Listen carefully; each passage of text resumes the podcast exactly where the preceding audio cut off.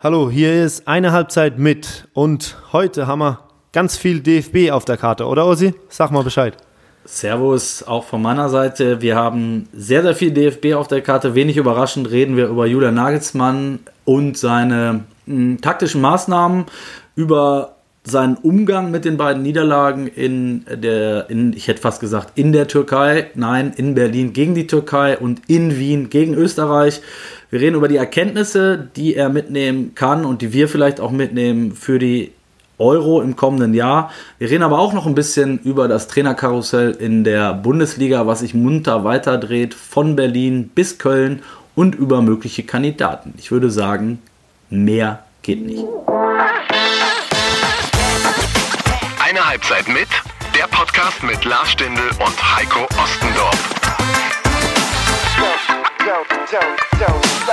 Servus, Grüezi und Hallo. Mein Name ist Heiko Ostendorf. Das ist eine Halbzeit mit der Podcast Ihres, Eures Vertrauens. Und am anderen Ende der Leitung sitzt er, der Capitano Lars Stindelicht. Sei gegrüßt. Grüße, Ossi. Hallo. Lars, dir geht's gut? Mir? Länderspielpause ist für dich ja wahrscheinlich immer hauptsächlich Eierschaukeln, oder? gut formuliert, Eierschaukeln. Nee, ich muss sagen, hatte wirklich äh, Länderspielpause nutzt du dann als Fußballprofi äh, ein bisschen, weil das Wochenende mal frei ist. Ähm, jeder der Kinder mhm. weiß selbst, wie schön es ist, mal zwei, drei Tage zu Hause zu sein. Da war auch relativ Leerlauf und relativ ruhig und dann nimmst du auch mal ein paar andere Dinge. Und wir haben ja hier das große Glück, dass die Großeltern nicht weit weg sind jetzt durch den Umzug in die Heimat. Ah. Und dann konnte man auch privat mal ein bisschen was machen. Haben uns getroffen mit ein paar Freunden, mal ausgegangen und so. Äh, mal andere Dinge gemacht, außer den alltäg äh, allwöchentlichen Sportplatzbesuch. Äh, samstags oder sonntags. Und das hat gut getan, hat gut getan, durchgeschnauft, nochmal kurz vorm Weihnachtsendspurt. Aber die letzten ein, zwei Tage wieder voll eingestiegen. Stress ohne Ende mit dem Fußballspielen, haben wir beide gemerkt, gell? bei der Terminfindung ein bisschen, oder? Ja, das stimmt. Das war jetzt ein bisschen schwierig in dieser Woche, weil ich bin auch erst gestern Abend, also wir haben jetzt Donnerstag Nachmittag schon, weil wir es einfach nicht eher geschafft haben. Bin gestern Abend auch erst zurückgekommen aus, aus Wien, hatte heute Vormittag noch einen Termin. Äh, privat, kleine Tochter ist, ist krank zu Hause. Ähm, und bei dir war ja auch, du hattest noch, glaube ich, einen Termin mit, mit Fans oder mit einer Fanaktion, Benefizaktion oder. Ja, coole Sache. Ähm, Übrigens, da, das habe ich mir vorhin gerade gedacht, wenn ich so anfange. Wir haben, wir haben ja. äh, eine soziale Sache noch unterstützt. Eigentlich wollten wir ja ein bisschen eher aufnehmen. Jetzt wird es ein bisschen knapp, aber kriegen wir alles hin, weil noch ein Termin reingeflattert ist für eine gute Sache. Und man merkt das, man hört das immer von den großen Vereinen so, die sich sozial engagieren mit einem großen mhm. äh, Bekanntheitsgrad und ich glaube in Gladbach hatten wir Borussia Stiftung, die immer für so viele Dinge und große Aufmacher auch. Aber ich glaube, jeder Verein so, gerade die Profivereine sind da echt total sozial engagiert und haben da auch eine eigene Abteilung und wir haben hier beim KSC heißt das KSC tut gut.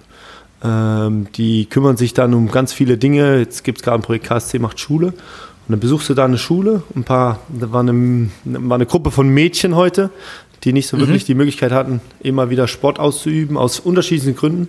Und da wird ein Trainer gestellt, da machen dann eine Stunde Sport, bisschen Fußball, dann bist du da und da siehst du erstmal, wie schön das ist und wie viel Freude die Kids haben, wenn du einfach nur da bist.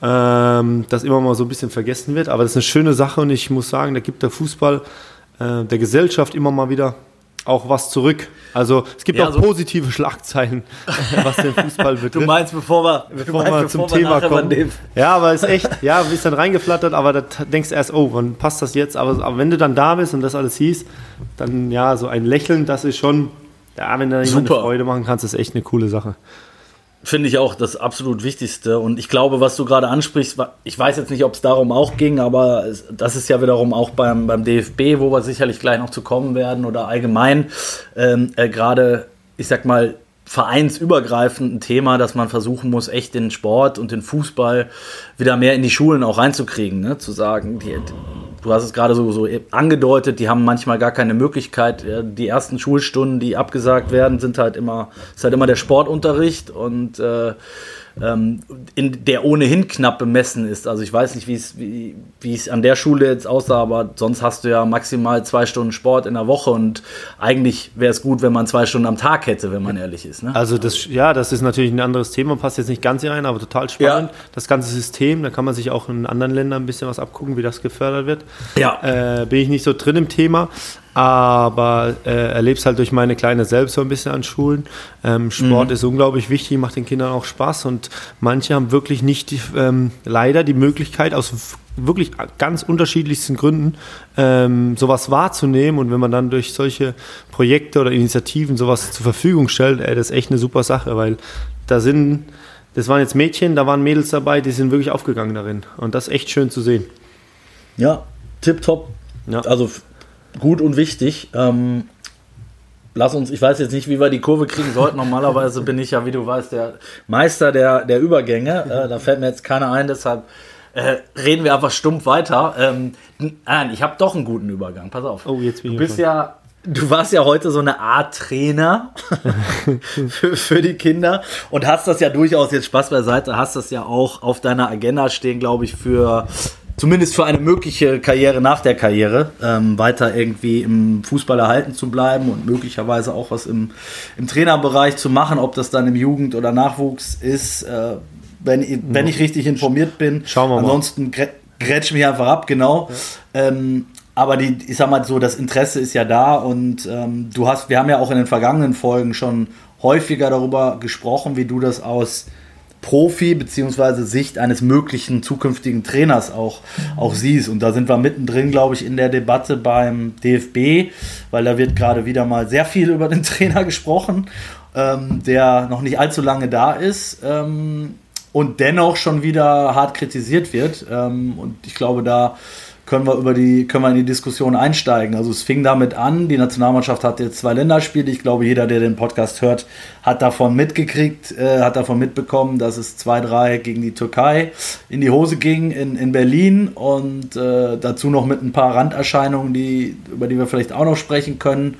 Ähm, war mehr als die Hälfte, äh, waren türkische Fans. Es, Deutschland, die deutschen Nationalspieler wurden ausgepfiffen, allen, allen voran der Kapitän Ilkay Gündogan, der wiederum aus der Türkei stammt und so weiter und so fort. Würde mich deine Meinung gleich auch nochmal interessieren.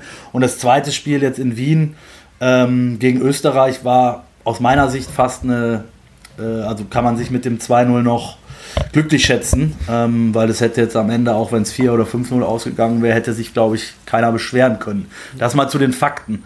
ähm, um, auf die, um auf die Trainergeschichte zu kommen. Ähm, äh, Im ersten Spiel hat Kai Havertz äh, als Linksverteidiger begonnen und ähm, Julian Nagelsmann hat damit sicherlich viel überrascht, inklusive uns Journalisten auch, die jetzt die Woche vorher schon im Training dabei waren und so.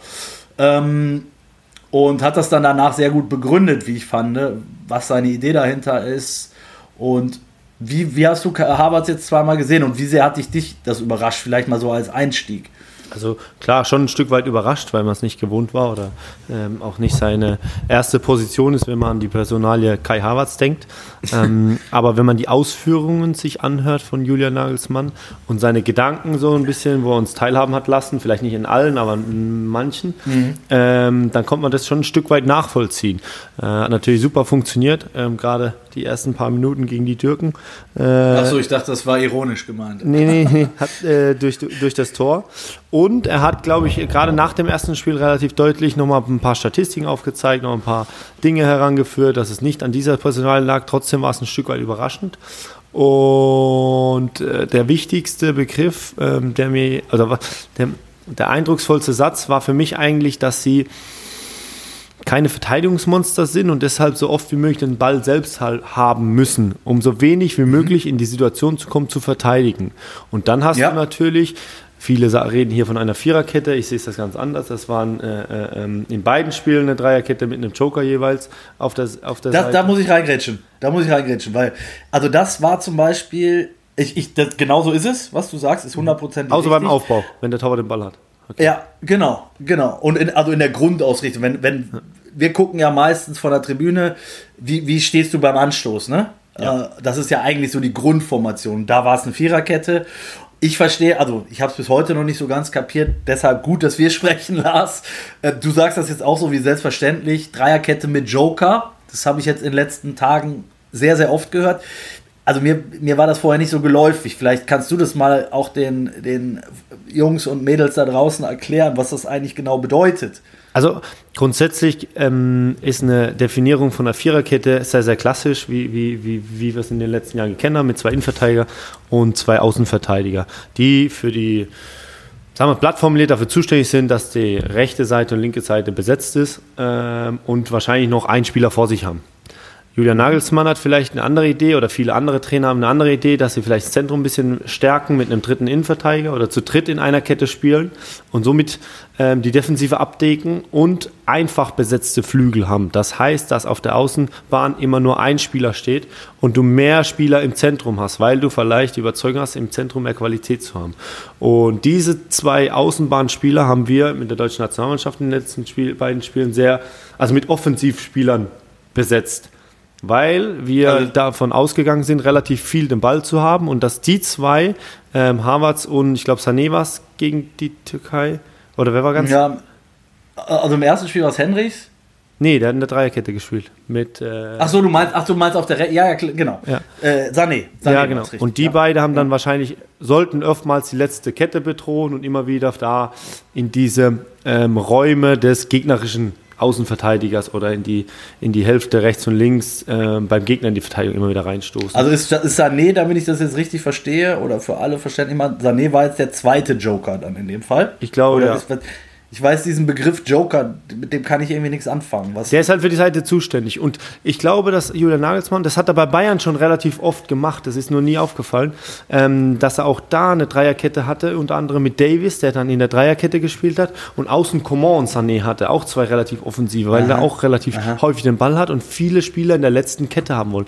Erstmal, um die, um die Kette ein bisschen aufzuziehen und dass da viel Personal ist, gerade für die Bälle von ja, unter anderem Kimmich, der immer wieder diese Bälle da reinspielen kann. Mhm. In der Nationalmannschaft haben wir da ein bisschen ein anderes Thema, weil wir da gerade im Zentrum unsere Qualitäten sehen, da immer wieder durchstoßen wollen. Und mhm. ich glaube, dass es sehr, sehr davon, stark davon überzeugt war, dass wir viel den Ball haben und dann natürlich diese offensive Ausrichtung uns ganz gut tut. Jetzt waren wir natürlich mhm. unglaublich überrascht äh, äh, äh nach den ersten 20 Minuten, dass die, die, dass die Türkei wirklich so ja, wie soll ich es nennen, herausragend Mit, auch Fußball ja. gespielt hat, wirklich herausragend mhm. Fußball gespielt, mitgespielt hat, uns wirklich auch phasenweise beherrscht hat. Ähm, das haben wir vielleicht ein Stück weit auch unterschätzt und so sind wir gar nicht in die in diese Formation gekommen, um das ja richtig auszuspielen. Ich glaube schon, dass wir es am Anfang gut gemacht haben und wenn wir ehrlich sind, wenn ja, Sané das zweite macht, geht das Spiel, glaube ich, in eine ganz andere Richtung.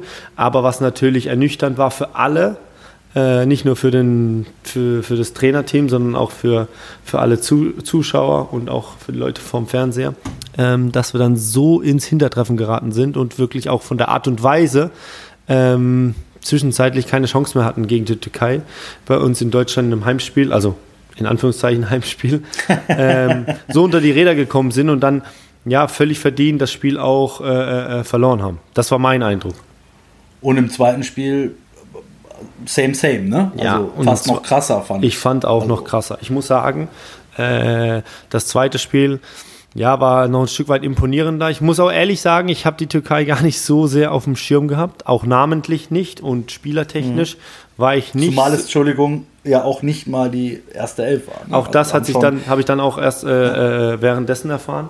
Und ich muss ehrlich sagen, ich hatte jetzt nicht so die Spieler auf dem Schirm. Ich, ich, war, ich war schon überrascht, als Galatasaray in München gespielt hat ähm, die mhm. ein richtig gutes Spiel gemacht haben. Stimmt. Ja. Ähm, wo ich schon dachte, wow, ey, auch da ein paar Türken schon drin gewesen. Und ich dachte, jetzt beim Spiel ähm, gegen die Deutschen, da waren wirklich ein, zwei, pff, lass den Linksverteidiger mal ein bisschen herausnehmen, linke Seite vor allem, ähm, die herausragend Fußball gespielt haben und die ich gar nicht so auf dem Zettel hatte. Das war so ein bisschen der Unterschied zum Österreich-Spiel, weil die Österreicher natürlich mit ganz, ganz vielen Bundesliga- Spielern oder genau, ehemaligen kennt Spielern, alle, ne? kennt man ja. alle, da weiß man, wie gut die sind aber auch imponierend, wie, boah, wie krass die uns gepresst haben, die ersten Minuten, wie voller Energie, voller Selbstvertrauen, wie schwer sie es uns gemacht haben und wie gut sie Fußball gespielt haben. Also das war schon imponierend, ähm, dass wir da ja nicht ein Stück weit aufgefressen, aber schon ja, weggepresst ja. wurden am Anfang. Ja, ja, finde ich, äh, also bin ich in der Analyse sehr nah, sehr nah bei dir. Äh, auch den Linksverteidiger, ich glaube Kadioglu war es, ja. äh, habe ich auch zum Spieler des Spiels gemacht. Wir haben immer einen Spieler des Spiels, hat mir auch sehr gut gefallen. Vorne natürlich der Stürmer, der ja auch noch bei Bayern ausgebildet wurde und dann auch mhm. noch zwei Traumtore äh, gelingen den Türken natürlich wieder auch äh, ich, ich kann das alles nachvollziehen. Ne? Was ich nicht mehr hören kann, das, das würde ich einmal vorweg schicken, äh, bevor wir dann nochmal auf die einzelnen Punkte gehen. Aber was ich echt nicht mehr hören kann, ist so, das ist so der Satz, der im, im DFB-Umfeld dann sehr oft in den letzten fünf Jahren zu hören war. Ähm, ja, die haben ja auch ein super Spiel gemacht oder die sind an dem Abend über sich hinausgewachsen. Ich sage, ja, komisch, dass die immer alle nur gegen uns über sich hinauswachsen ähm, und danach wieder Grütze spielen. Weißt du, also das ist halt einfach, ist halt einfach faktisch falsch, weil wenn du, wenn du dir die Entwicklung beispielsweise von Österreich anguckst, das ist ein Prozess. Ja. Und, und seit Ralf Rangnick da ist, hat er das überragend gemacht, das muss man einfach sagen. Die haben sich mit, mit, ähm, mit einer super Quali völlig zu Recht für die EM äh, ähm, durchgesetzt und können auch da, glaube ich, echt eine Rolle spielen, äh, weit zu kommen, weil sie einfach gut besetzt sind und einen guten Trainer haben. Punkt. Ja, eine super und, Truppe. Äh, also wirklich, wenn, ja. wenn, man mal die einzelnen Namen durchgeht. Also äh, ja. da spielen genügend von Leipzig drin, da spielt mit Alaba einer, vielleicht einer der besten Verteidiger der letzten Jahre bei den Bayern oder auch jetzt bei Real Madrid. Und da muss man ja. sagen, die haben richtig, richtig Qualität. Und ich habe mich leider, oder was ist leider, erst im Nachhinein so richtig mal mit den Österreichern befasst, als ich das Interview von Gregoritsch noch gehört habe, der gesagt hat, mhm. dass die Quali so gut war und dass die Entwicklung stimmt.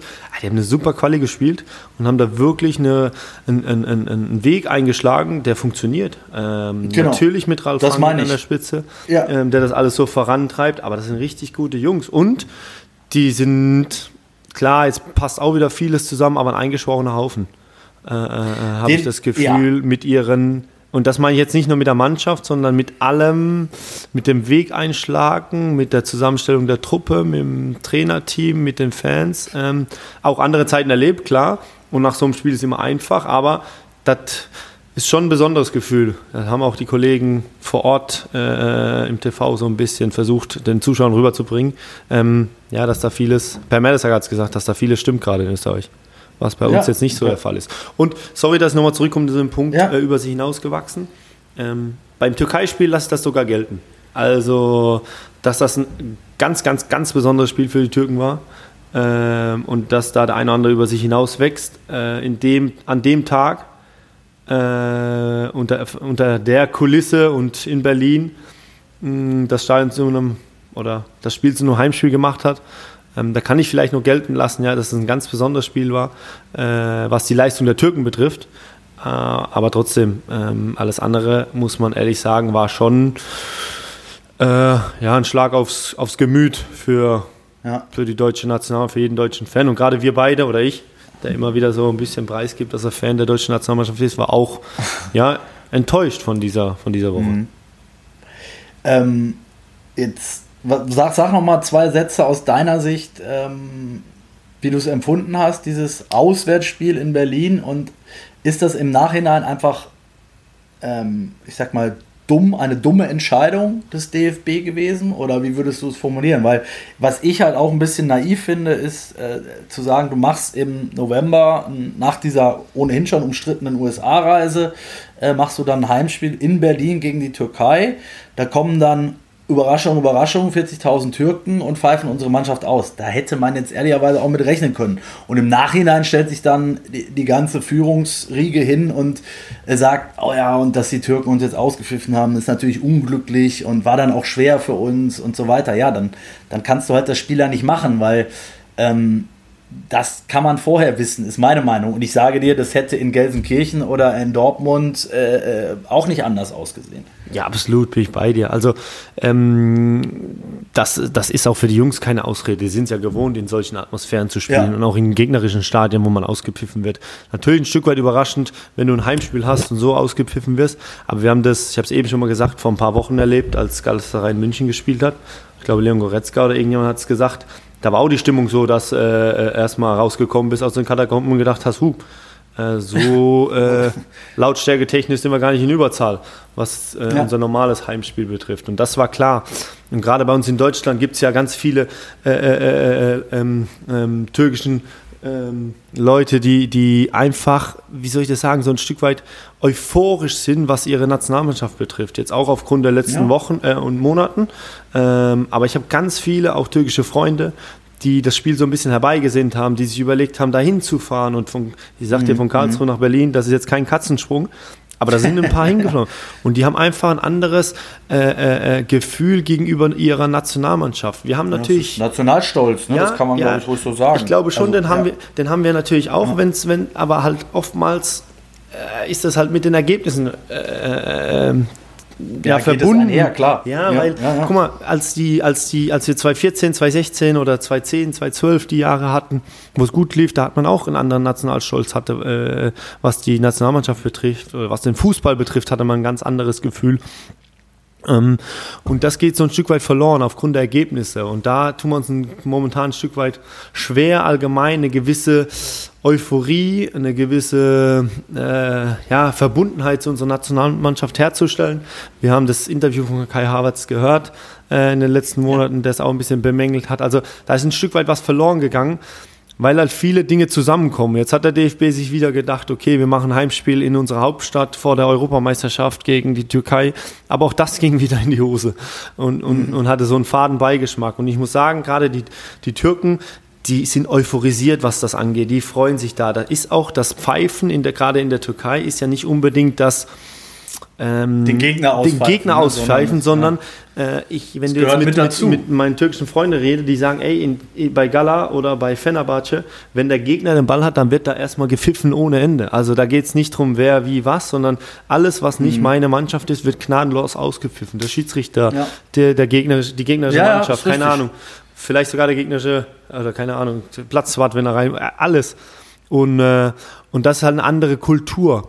Und da muss man sagen, da sind sie halt uns ein Stück weit im Voraus. Und das, das, das ist so ein bisschen bei denen im Blut, so auch diese südländische Euphorie. Und aber da das meine ich ja, Lars, ne? sorry, dass ich reingrätsche, aber das meine ich ja, das, kann man, das weiß man ja alles, wenn man so ein Spiel festlegt. Das, und, und das meine ich damit. Dann kann man ja nicht im Nachhinein sagen, oh, verdammt, das hat uns jetzt aber überrascht und das war ein Fehler. Das kannst du vielleicht sagen, weil du hast das Spiel nicht abgemacht, aber wenn ich jetzt als Deutscher Fußballbund dieses, dieses Länderspiel abmache, dann muss ich ja genau mich damit beschäftigen und das wissen, dass es genauso passieren kann, wie es jetzt eben passiert ist. Punkt. Ja, ja, natürlich, das muss ich, das muss ich, vor allem muss ich doch, wenn ich solche Dinge ausmache, viele Szenarien im Kopf haben.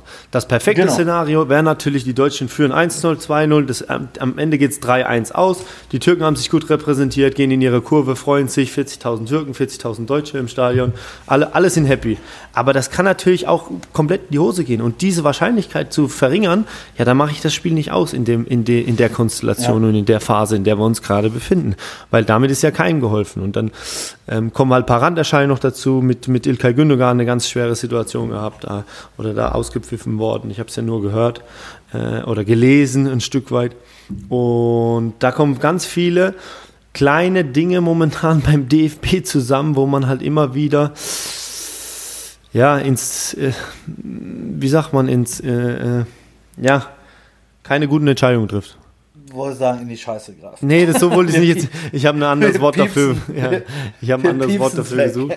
Aber wo man hier und Nein, da. Nein, aber es ist ja, ja, es ist ja richtig. Ne? Du spielst dann gegen. Bei Österreich äh, ist es ja nichts anderes. Das ist unser, das ist unser direkter Nachbar. Das sind, wir sind die Piefkes, ne? die, die, die, die, die arroganten Deutschen. Und dann haben die noch einen deutschen Trainer der auch noch eine Verbindung zu Nagelsmann hat und dann wirst du da so vorgeführt. Ich meine, ich habe die Schlagzeilen am nächsten Tag gesehen. Äh, natürlich haben die dann doppelt Spaß, Deutschland zu besiegen. Das ist, äh, das, das ist, der, das ist Fakt. Ähm, klar, deshalb kannst du jetzt nicht alle Länderspiele absagen oder, oder ausschließen, jeden Gegner. Äh, das, ist, das ist schon alles okay, aber am Ende war es jetzt unterm Strich war es eine Enttäuschung. Wenn man das Positive mitnehmen will, und wir, wir können ja, wir sind ja als auch nicht dazu da, hier schlechte Stimmung zu verbreiten. Nein, nein, absolut nicht. Ähm, aber sorry, wenn ich reingrätsche. Es gibt halt auch ja. ein paar Dinge, was jetzt so, und das kriegt man halt so mit, wenn man mit Freunden Fußball guckt oder mit dem, mit dem normalen deutschen Fußballfan. Man versucht schon eine gewisse Sympathie und Euphorie äh, gegenüber der Nationalmannschaft zu kreieren. Ähm, und ich bin auch fest davon überzeugt, dass nächstes Jahr, wenn im Mai, April, äh, April, Mai, Juni die Sonne scheint und äh, die Bundesliga vorbei ist und die, die, EM vor der Tür steht, dass da eine gewisse Euphorie ist, weil Fußball einfach Spaß macht und polarisiert. Und wenn ja. wir vielleicht noch das erste Spiel gewinnen, dann läuft das Ding.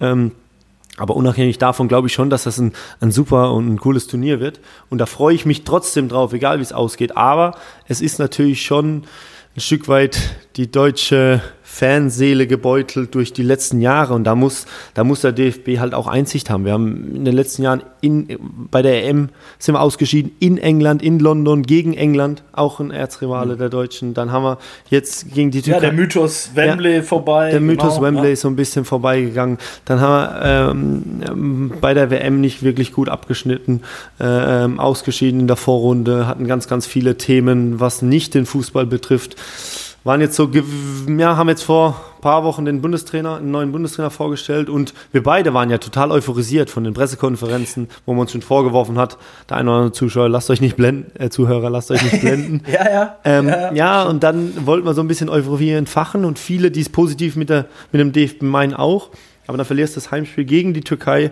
äh, äh, wo jeder ganz viele Freunde hat, äh, ähm, die natürlich jetzt sich sehr, sehr euphorisch über dieses Ergebnis gefreut haben. Ähm, und dann verlierst du auch noch in Österreich direkt beim großen Nachbarn, ähm, kurz bevor die Skisaison losgeht und wir jetzt alle darüber fahren. ähm, das ist ja, genau. natürlich, genau. ja, ist alles, kommt halt alles so ein bisschen zusammen. Ist, kommt alles zusammen. Ja, ist mega ja. schade.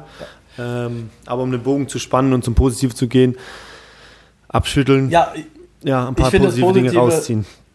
Ich finde das Positive. Jetzt kommst ist, du. Äh, dass es, ja, dass man wirklich äh,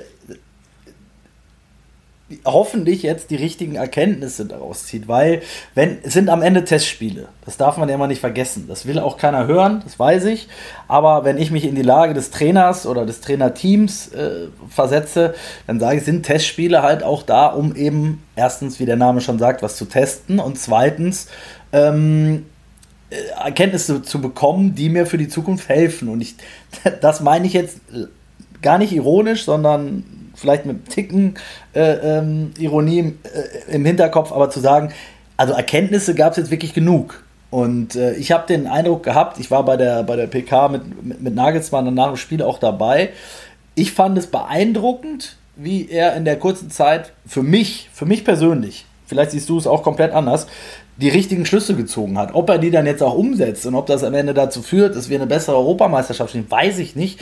Aber ich möchte es nochmal einfach erwähnt haben, weil es ist ja dann auch nicht einfach nach so einer Enttäuschung, wo es wieder einen auf den Deckel gibt, ähm, sich dann eine halbe Stunde später vor die, vor die Journalistenmeute zu setzen, die alle Schaum vom Mund haben äh, und dann zu sagen, ich wie es, wie es ist. Und ich fange mal an. Nagelsmann ist natürlich jemand, der sehr Schachtelsätze, der verwendet sehr viele Schachtelsätze, er holt sehr weit aus, er benutzt sehr viele Bilder. Ähm, das ist, haben wir ja auch schon hier in der letzten Folge äh, drüber gesprochen. Das ist alles sehr unterhaltsam, aber manchmal ist es auch nicht so ganz einfach zu verstehen. Ähm, in dem Fall hat er eben auch wieder sehr weit ausgeholt, aber ich versuche das jetzt in wenigen Sätzen zusammenzufassen. Er hat im Prinzip gesagt, ähm, wir müssen davon wegkommen, ähm, dass wir nur, dass wir nur tolle Fußballer haben, das wissen wir.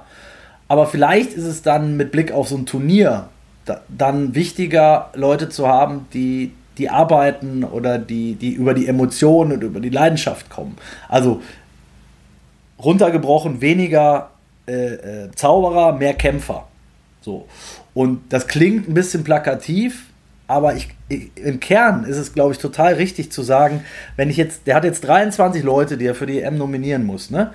Und wenn du dann, er hat, glaube ich, gesagt, 13, 14, 15 hast, die, sag ich mal, um die, um die Stammplätze kämpfen, dann hast, nimmst du vielleicht ein oder zwei mehr mit, die der Gruppe gut tun, weil sie einfach im Training Vollgas geben, weil sie absolute Teamplayer sind, weil sie ähm, die Mannschaft unterstützen, weil es Mentalitätsspieler sind ich glaube, das ist die richtige Erkenntnis, weil alles andere haben wir jetzt fünf Jahre lang mit inzwischen drei verschiedenen Trainern probiert und es hat nicht funktioniert.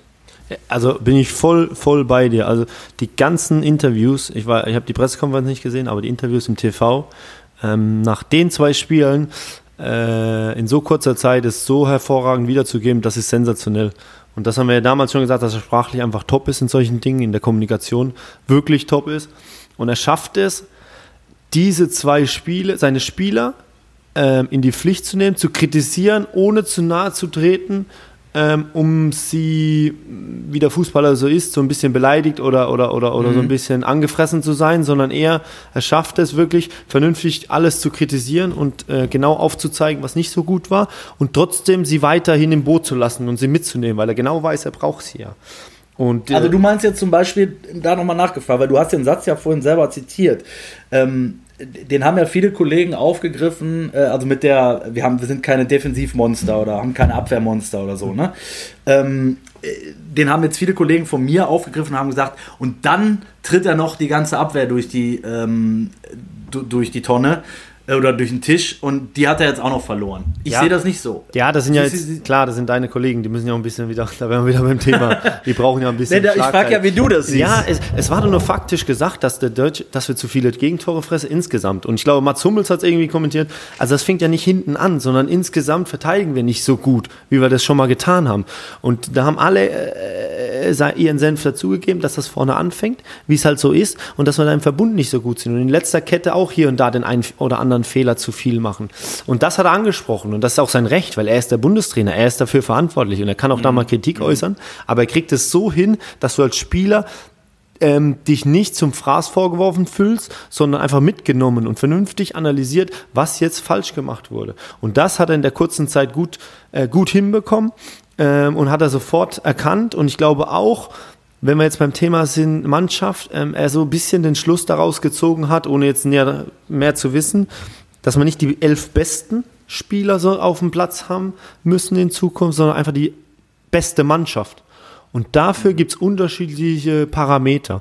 Und ich glaube, das hat er so ein Stück weit gemeint, dass es einfach, dass du ganz viele Dinge abdecken musst, gerade bei so einem Turnier. Und darauf wird er vielleicht hier und da ein bisschen mehr Wert legen. Er hat natürlich jetzt versucht, mit, mit Havertz und äh, äh, oder mit den äußeren Spielern, gerade mit Havertz jetzt Linksverteidiger, links, linker Schienenspieler, auch den noch ins Boot zu kriegen, den noch auf den Platz zu kriegen, weil er natürlich ein herausragender Fußballer ist, mit den anderen allen zusammen.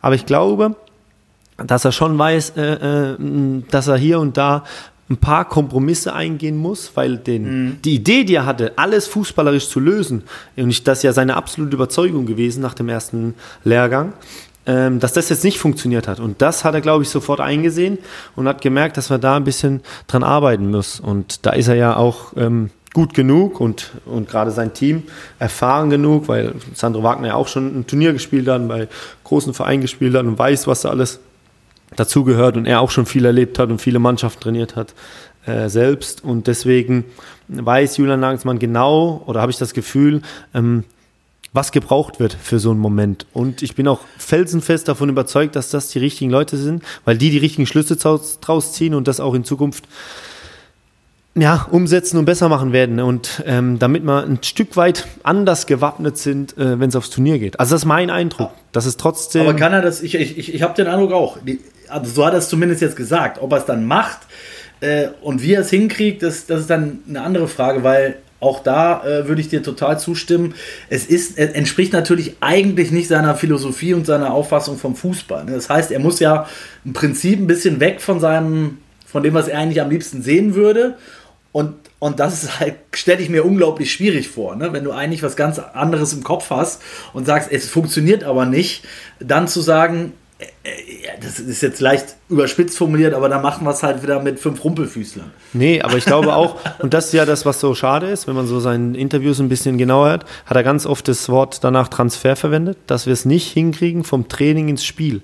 Und mhm. er kann ja das am besten einschätzen. Und wenn er sagt, dass die Trainingsgestaltung, die Trainingsqualität, die Intensität und so alles echt gut ist, dass Miteinander gut ist, und wir kriegen diesen Transfer nicht hin ins Spiel, dann ist er ja schon, dass sein, also dann glaubt er schon an die Dinge, die er einstudiert, die sie trainieren und dass das alles funktioniert, auch im Training. Jetzt ist klar, nicht Wettkampf, sagt jetzt jeder, ja, ist ein das Training. Muss aber natürlich aber das, sind, so ja, aber das, aber das sind ja die Voraussetzungen, die er schafft fürs Spiel. Und wenn du im Training siehst, das funktioniert nicht, dann änderst du was. Aber den Transfer kriegen sie halt momentan nicht hin, so wie er es formuliert. Dass er im Training sieht, das funktioniert alles, das geht auf, die Dinge stimmen, uns, wir spielen uns raus, wir können ähm, ähm, viele Dinge spielerisch lösen. Wir haben die Qualität und im Spiel gibt es die Situation bloß, entscheiden wir falsch, ähm, machen das Falsche, ähm, sind nicht sauber genug. Da funktioniert es nicht und da, das wird jetzt, äh, das wird jetzt die Aufgabe sein von ihm bis März, ähm, eine Lösung zu finden, wie sie diese Power, Intensität vom Training auch ins Spiel kriegen und vielleicht hier und da ein bisschen was umstellen, um ja, ein paar andere Eigenschaften. Ich würde jetzt eher sagen, ein paar ja, deutsche Tugenden mehr ins, in, in, unser Spiel zu kriegen. Ja, das ist jetzt wirklich salopp formuliert und jeder. Ja, aber, aber, aber hat, ja, es ist ja so. Rudi Völler hat es genauso gesagt. Ja, ne? also es ist einfach so. Ich, ich habe andererseits habe ich letzte Woche einen Podcast mit mit Jogi Löw gehört, der gesagt hat, ich kann es nicht mehr hören, deutsche Tugenden. Ich, was, was soll das sein? Gras fressen und äh, abgrätschen und weiß ich nicht was. Ja, und das geht es ja gar nicht. Also Gras fressen und, und, und, und da, ja, jetzt wieder Blut Mentalität. Und, ja, sowas. Nee, deutsche Tugenden ist mehr ja, ein Stück weit Intensität und Dinge, äh, Zweikämpfe gewinnen. Die Frage ist, wie kommst du dahin? Wie kommst du in die Situation? Und da geht es dann auch wieder um taktische Ausrichtung, um Spielentwicklung und um solche Dinge, um Mentalität. Wobei Mentalität, haben wir glaube ich schon mal gesprochen, ja eine ganz, ganz eigene Definition ist bei jedem. Ja, und an, am, am, Ende ist natürlich 2014 ähm, trotzdem das beste Beispiel, weil ich auch da fand, da hat Jogi Löw mit Sicherheit nicht die äh, 23 Besten mit nach Brasilien genommen, ähm, mhm. sondern einfach die, die am besten zusammenpassen. Und äh, jetzt können wir mit der Ochsenkette, mit der viel zitierten wieder anfangen. ähm, ja, bis hin Vier Verteidiger hatten wir da zumindest mal. ja, ja vier, vier Innenverteidiger ja, wohlgemerkt. Ne? und äh, äh, kannst dann über so Leute gehen, dein, dein Kumpel äh, Chris Kramer oder ähm, Erik Durm oder ich sag ja, auch, auch Kevin, Groß, aber auch Kevin Großkreuz. Das sind ja Leute, die, die einfach auch in jedem Training, ja. sage ich mal, dann das Messer zwischen den Zähnen haben und, und damit die Gruppe natürlich auch besser machen. Ja. Weil, weil Ne? Ja, das Oder? ist ja, das ist ja das. Natürlich brauchst du solche Leute auch, aber auch, wenn wir ehrlich sind, auch da war es knapp gegen Algerien und Co. Äh, äh rauszufliegen. Ja, und ja. da am Ende entscheidet dieses Quäntchen. Und wenn der Sané das zweite macht, dann bin ich mal gespannt, wie die zwei Spiele laufen. Aber trotzdem musst du halt, ähm, ist das zu leicht, als Ausrede kannst du das nicht gelten lassen. Du musst halt die Voraussetzungen schaffen. Und da sind wir momentan ein bisschen hinterher. Ähm, das stimmt schon, weil da äh, lass was zu leicht schleifen und ja, sind wir es halt nicht gewohnt, gegen Türkei und Österreich ähm, Spiele zu verlieren. Ja, also ich glaube, alleine über dieses Thema äh, könnten wir jetzt noch wirklich drei Stunden parlieren und, und wären immer noch wären immer noch nicht bei der Hälfte. Ähm, deshalb wollte ich auch noch ein, ah, paar Bevor wir, bevor wir es zumachen, eine, ja. eine Frage habe ich noch. Du warst ja jetzt ein ja. bisschen da die Tage. Und ja. er sagt ja immer, ja, Nagelsmann hat ja auch gepredigt, dass das, der Umgang miteinander und alles, dass alles gepasst ist. Wie war dein Eindruck, was, äh, was so die, die Truppe betrifft, so dass das neben dem Platz oder das hätte mich mal interessiert. Wie, wie, wie, wie, wie, wie, kommen Sie beim Trainer an? Wie kommt das Training an? Wie geht die Truppe miteinander? Was, was für ein Gefühl? Weil sowas wie jetzt bei den Österreichern, klar, wir haben jetzt zweimal verloren äh, und dann ist es auch schwierig und waren auch nicht viele deutsche Fans im Stadion, habe ich gesehen. Ähm, nee, aber, aber, ja, genau, aber so dieses Gefühl der Österreicher nach einem Sieg, dieses Zusammen, ähm, kriegen, wenn wir jetzt gewonnen hätten, das kriegen wir doch auch hin bis nächstes Jahr. Oder haben wir das auch in uns schlummern? Bloß kommt es nicht zum Tragen, weil wir momentan nicht Ergebnisse erzielen. Ist eine total gute äh, und, und berechtigte Frage. Ähm, mir fällt es ultra schwer, das zu beantworten, ähm, äh, weil ich glaube, dass du einfach schon. Es ist dann immer so ein schmaler Grat. Jahrelang hieß es, DFB ist Wohlfühloase und alle haben sich lieb und äh, äh weil es keine Typen mehr gibt mit Ecken und Kanten, ist es so schwierig geworden. Jetzt heißt es, die mögen sich alle nicht. Ich glaube, die Wahrheit liegt wie immer in der Mitte. Ähm, äh, also mein Eindruck ist, dass natürlich ähm, das auch immer damit zu tun hat, wie es gerade läuft. Und wenn du jetzt so eine lange Durststrecke hinter dir hast, ähm, wie sie beim DFB herrscht, dann ist natürlich, glaube ich, die Zündschnur bei denen, die die ganze Zeit dabei waren, deutlich kürzer als bei denen, die jetzt sich neu dazukommen und sich wahrscheinlich immer noch wie ein Schnitzel freuen, äh, wenn sie nominiert werden. Ich nehme jetzt mal namentlich einen Füllkrug, ne? Ist jetzt mit Sicherheit jemand, wo ich sage, der, dem geht das Herz auf, wenn er zur Nationalmannschaft fährt. Ähm, Dux, der jetzt das erste Mal dabei ist, dann auch noch mit seinem Kumpel da äh, spielen kann und so, dass die sich verstehen, das ist ja überhaupt gar keine Frage. Ich glaube aber, dass dann, dass sich da über die Jahre ähm, bei, bei anderen Leuten, die so lange dabei sind, dann schon ein gewisser Frust vielleicht auch über den einen oder anderen aufgebaut hat, der dann eben auch zum Tragen kommen kann, weil du sagst, und das ist ja, anders kann ich mir das auch nicht erklären, warum, warum eine Situation oft reicht, und das, das, das war schon unter Flick so und das war auch in der Endphase unter Löw so. Ähm, du hast ein Spiel, was du vielleicht 30, 40, 50 oder noch länger Minuten im Griff gehabt hast und es passiert eine Szene und alles bricht zusammen. Und das Gefühl habe ich jetzt gerade wieder. Du hast es ja gesagt, gegen die Türkei haben wir eigentlich gut angefangen, gehen 1 in Führung, machen das 2-0 nicht und dann gibt es eine Szene und alles alles bricht zusammen. Dann redest du eine, äh, äh, eine Woche vorher über defensive Stabilität, die war nicht da. Dann äh, ähm, redest du drei Tage lang nach dem äh, Türkei-Spiel über Emotionalität, Nagelsmann auch selber gesagt, Emotionsniveau sei zu niedrig gewesen. Und dann gehen die da rein, du spielst in Österreich und sind 46.000, die Hütte ist voll. Ähm, und dann spielt Antonio Rüdiger nach 90 Sekunden dem Gegner in die Füße und er steht allein vorm Tor. Dann sitzt du da ja auf der Tribüne und so wird es ja dem Trainer wahrscheinlich auch gehen und haust einfach mit dem Kopf vor die Wand. Also das ist, glaube ich, schon auch eine Sache, die sich in den Köpfen verfestigt hat. Ja, auf jeden Fall, weil das Mentale ja eine Riesenrolle immer ja. spielt. Und wenn du dann so ja. eine lange Durststrecke hast und dann auf einmal wieder äh, äh, irgendwas nicht funktioniert, ist das schwer, wieder dieses Selbstverständnis aufzubauen. Ja. Das hat ja der Bundestrainer auch gesagt. Wir haben ganz, ganz viel Arbeit, was das betrifft, auch vor uns noch. Genau, genau. Also das, das glaube ich auch. Und ich, ich will den Glauben noch nicht aufgeben, aber äh, ich sage, wenn ich dir jetzt verrate, was ich vor dem Spiel getippt habe, dann wirst du mich vielleicht verfluchen oder mich auslachen. Aber ich, ich habe 4-1 für Österreich getippt. Ähm, das hast du mir ja noch gesagt äh, vor dem Spiel, dass du nicht so positiver bist als ich.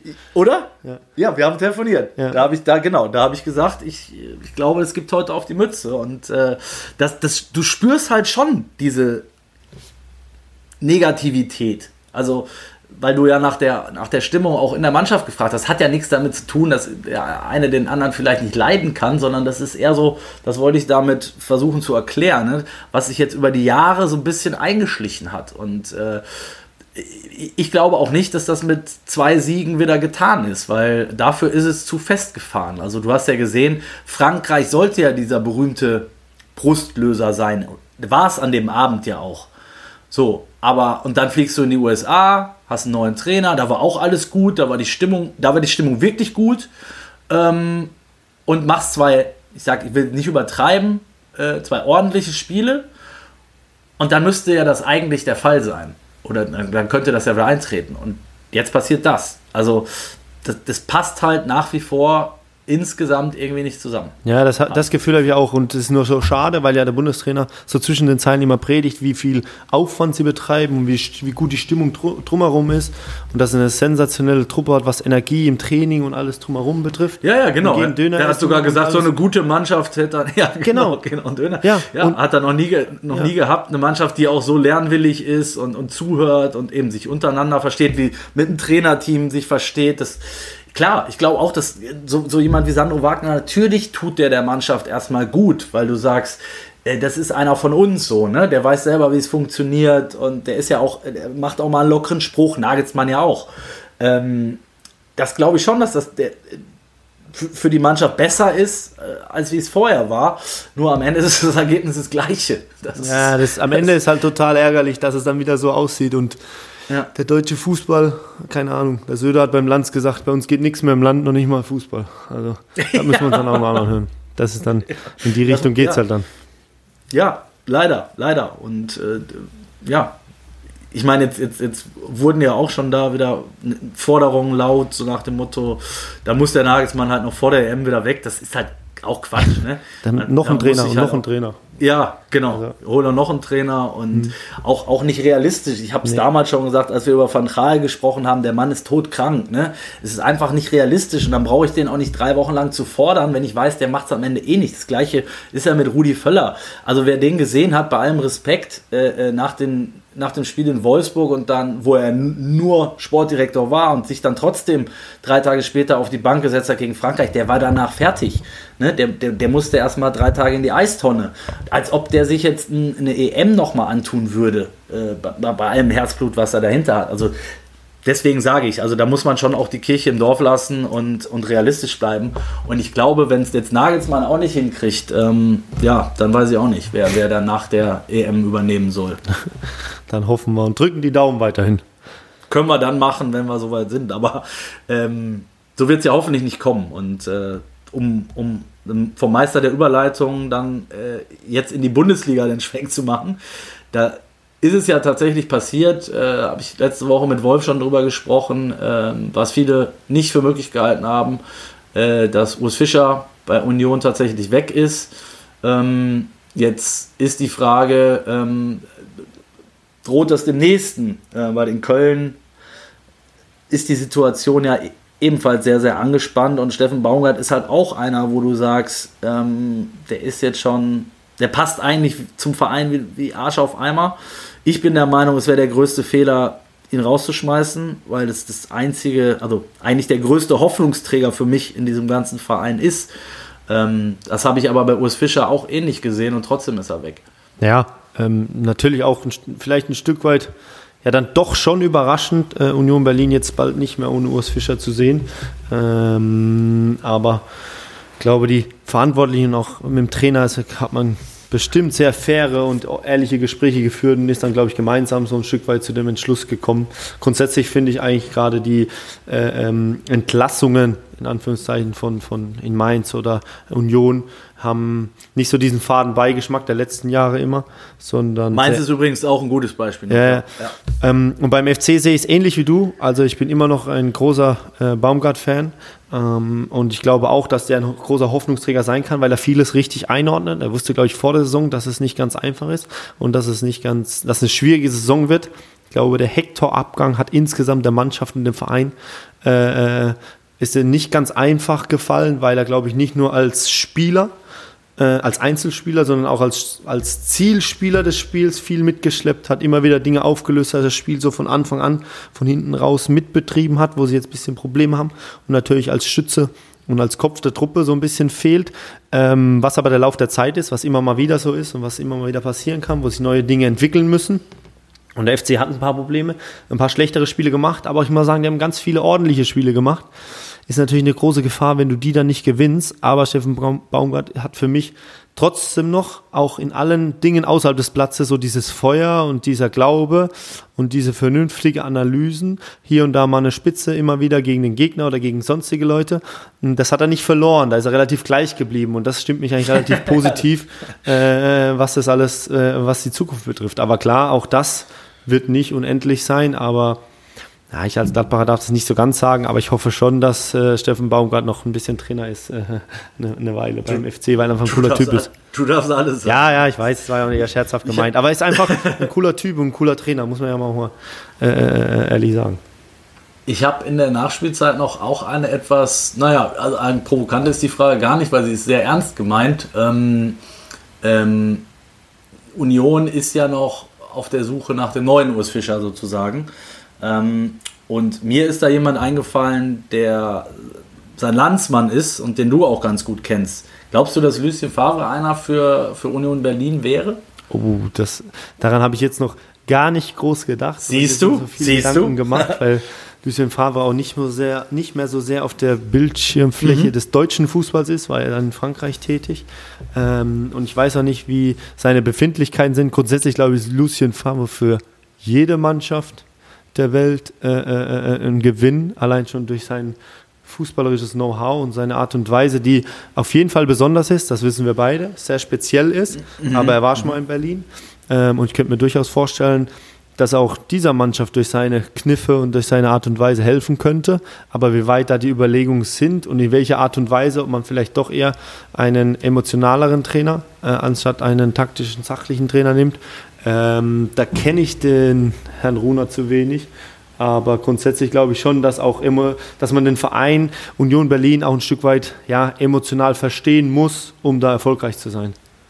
Okay, aber das würde jetzt in dem Fall, sage ich mal, nicht falsch verstehen, aber eher gegen Favre sprechen. Aber du glaubst, dass es eher so eine Entscheidung ist, zu sagen, eben einen, der über die Emotionen kommt, was Fischer ja definitiv nicht war, glaube nee, ich. Nee, aber er natürlich mit den, allein schon durch die letzten Jahre und durch die Erfolge, eine emotionale Verbundenheit hatte zu dem Club und zu den Fans. Aber nee, also ich glaube schon, dass es sowas Emotionales auch der Union Berlin gut tun würde jetzt mal wieder. Aber ähm, das schließt nicht aus, dass Lucien Favre zum Beispiel ein Top-Trainer ist. Und ich, ich könnte es mir, mir zutrauen. Ich weiß jetzt gar nicht, wie sehr das, das Thema da ist. Aber falls die die, die Möglichkeit haben, ähm, den nach Berlin zu holen und zu Union und da wird mir jeder Gladbacher zustimmen, weil das wäre das eine herausragende Wahl, weil er einfach ein guter Trainer ist.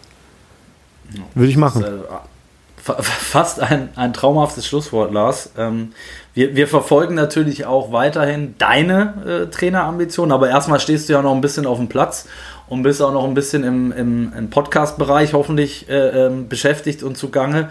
Am Wochenende ähm, steht für euch auch noch ein Kick an. Verrat uns kurz, wann, wie, wo und wie es ausgeht. Ja, wir spielen Sonntag zu Hause gegen den Club, SFC Nürnberg. Ähm, Sonntag daheim, 13.30 Uhr im neuen Wildparkstadion. Äh, freuen uns drauf und ja. Triffst du auch einen alten Bekannten, oder? Inwiefern? Dieter, mm, Dieter Hecking ja, ist jetzt genau. da tätig, ja, richtig. Ähm, ja. Jetzt nicht als Trainer. Christian Fehl macht das ja äh, ähm, an der Seitenlinie, aber Dieter Hecking werde ich treffen. Am Sonntag eine gewisse Vorfreude, weil man einfach eine Verbundenheit hat und eine gemeinsame Geschichte. Ja, und ein weiterer großer Traditionsclub in der zweiten Liga uns gegenübersteht. Ähm, ja. Und vorher gucken wir noch ein bisschen Daumen. Bundesliga. Mal gucken, was da alles passiert. Genau, da ist auch noch ein bisschen was los. Wir drücken die Daumen. Grüß Dieter bitte auch von mir. Äh, mach ich, mach ich. Podcast. Und ähm, ja, pass auf deine Knochen auf, Lars. Und wir hören uns in 14 Tagen wieder. Äh, für euch alle da draußen, bitte die Glocke drücken, falls ihr unseren Podcast abonnieren wollt. Und am nächsten, in der nächsten Woche, am kommenden Donnerstag, dann wieder mit Wolf Christoph Fuß und meiner Wenigkeit. Alles Gute. Ciao, ciao. Euch viel Spaß nächste Woche.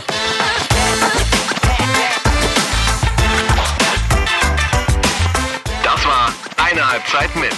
Der Sportbuzzer Fußball Podcast. Don't, don't stop.